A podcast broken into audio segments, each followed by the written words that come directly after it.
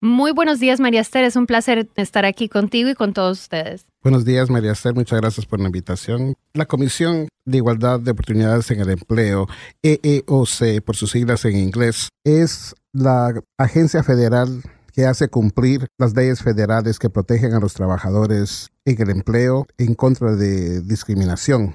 La discriminación que está protegida es por raza, color, religión, sexo, origen nacional, edad, más de 40 años, de 40 en adelante, incapacidades o información genética. Para que nosotros podamos investigar alguna queja, el último evento tiene que haber pasado no más de 300 días atrás. No hace más de 300 días. Exactamente, o sea que uno no se puede quejar de algo que pasó hace dos años o incluso hace un año, tiene que ser dentro de 300 días. Idealmente no debería de haber maltrato de ningún tipo. No todo maltrato es ilegal, pero si el maltrato es a causa de las razones que yo di, raza, color, todo eso, eso es ilegal.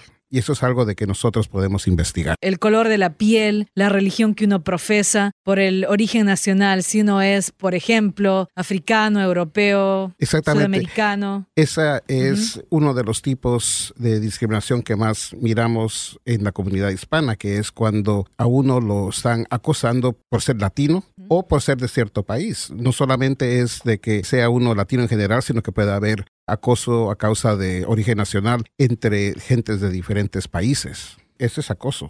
Hay muchas rivalidades entre países latinoamericanos de que se manifiestan en el trabajo, entre, digamos, argentinos y chilenos, de Norte, Suramérica. O sea, de que hay muchas posibilidades que se miran.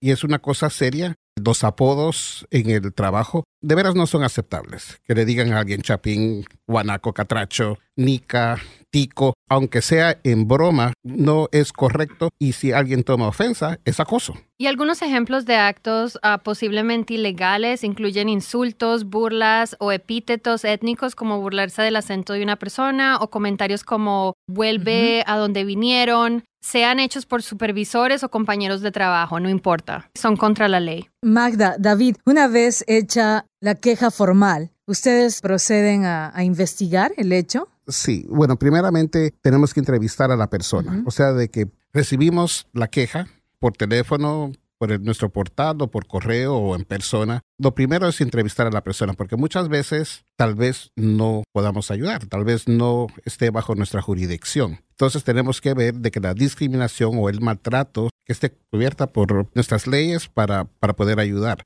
Si el maltrato es general en el trabajo, por ejemplo, nosotros no podemos hacer nada. Si el maltrato está dirigido solo a las mujeres, ahí podemos ayudar. Si la discriminación está dirigida a los mayores de 50 años o mayores de 40 años, ahí podemos ayudar.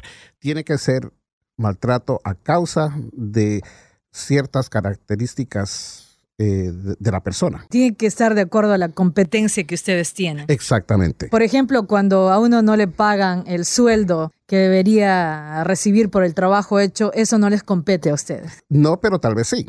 O, sea, de que si no les están pagando a los latinos, pero a todos los otros les pagaron, entonces Sí, eso sí, no, sí, exactamente. Eso sí es bajo nuestras leyes. Si no le pagaron a, nadie, entonces eso es muy general. No, no hay discriminación. Puede haber una violación. Podría ser por origen nacional si es que, por ejemplo, solo a los latinos no les han pagado este mes. Exactamente.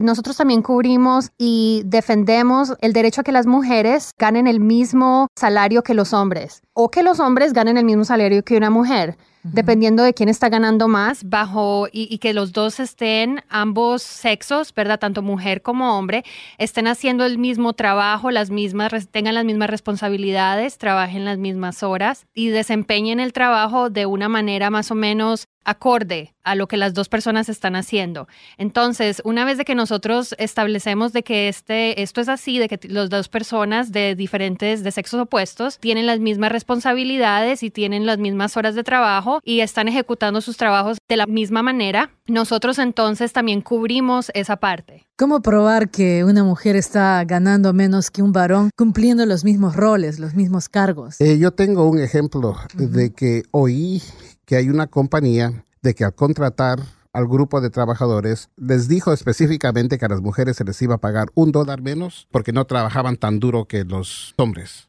Eso es completamente ilegal. Y si usted ha oído de esto o conoce el nombre de la compañía, por favor, llamen a Magda. Ella tomará la información y seguiremos adelante porque esto es inaceptable. Muchas gracias, David. También me gustaría dar otro ejemplo. Entonces, la pregunta, María Esther, que nos hiciste fue cómo nosotros hacemos para saber si una mujer está ganando menos que un hombre, ¿verdad? Nosotros utilizamos, como somos una agencia del gobierno federal, nosotros tenemos jurisdicción para ir y esto nos da el permiso para nosotros ir a los diferentes lugares de trabajo y obtener diferente documentación o documentación que nosotros creamos que es pertinente para la investigación. Algunos de estos documentos pueden ser que nos muestren cuánto exactamente las mujeres en, una compañía están ganando a, diferencia de los hombres. Hemos visto diferentes casos en la agencia en los que hemos podido um, lograr probar que mujeres que estaban, que tenían el mismo trabajo, el mismo título, y no necesariamente tienen que tener el mismo título, con tal de que estén haciendo los mismos deberes, trabajando las mismas horas y desempeñando el trabajo de la misma manera que un hombre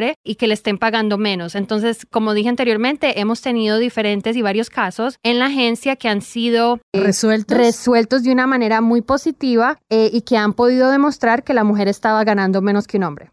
Ahora, el temor a las represalias. Uno sabe, sospecha que tal vez le están pagando de una manera diferente frente a un compañero varón en el trabajo, o también uno está siendo víctima de acoso por origen nacional, por el país de donde viene, pero tiene miedo de perder su trabajo, tiene miedo a las represalias. ¿Qué hacer? Bueno, primeramente, si la persona va al representante de la compañía, que puede ser su supervisor o manager, a quejarse de discriminación es una acción protegida.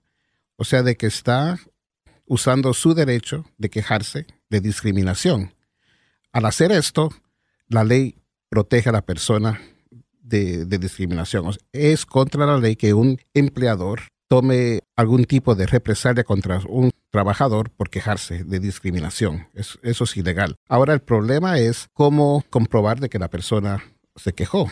Sería bueno tal vez hacerlo en escrito, por texto, escribir la fecha, qué fue exactamente de qué se quejó. Documentar prácticamente. Documentar, Como dice, el papel es el que habla. Exactamente. Y no es suficiente quejarse de maltrato. Para que se cubra bajo la ley, tiene que quejarse específicamente de discriminación por las razones que, que, sí. Otra cosa que se puede hacer también es de que si la persona de veras tiene miedo de que la compañía tome represalia, nosotros podemos investigar bajo nuestro propio nombre, bajo el nombre de la agencia. Es una queja anónima. Nosotros la investigamos sin dar el nombre de la persona que se quejó. Ustedes pueden cubrir a la persona. Exactamente. Y sí, es, es una cosa que podemos hacer dependiendo de, las condiciones del, trabajo. del trabajo. Sí. Tener miedo no es razón para no quejarse. Pueden hablar con nosotros y nosotros miramos la forma de cómo podemos ayudarlos y seguir adelante. Cuando uno ya siente que está siendo víctima de discriminación en el centro de trabajo, ¿cuál es el procedimiento a seguir cuando uno está decidido a hacer una queja formal? Para hacer una queja formal con la EEOC, con la comisión, hay varias formas. Uno puede llamar a nuestro número gratis, que es 1-800-669-4000. Lo voy a repetir, 1-800-669-4000. Ahí le pueden ofrecer ayuda en español o incluso en varios idiomas indígenas de América. Puede ir a nuestro portal que es www.eeoc.gov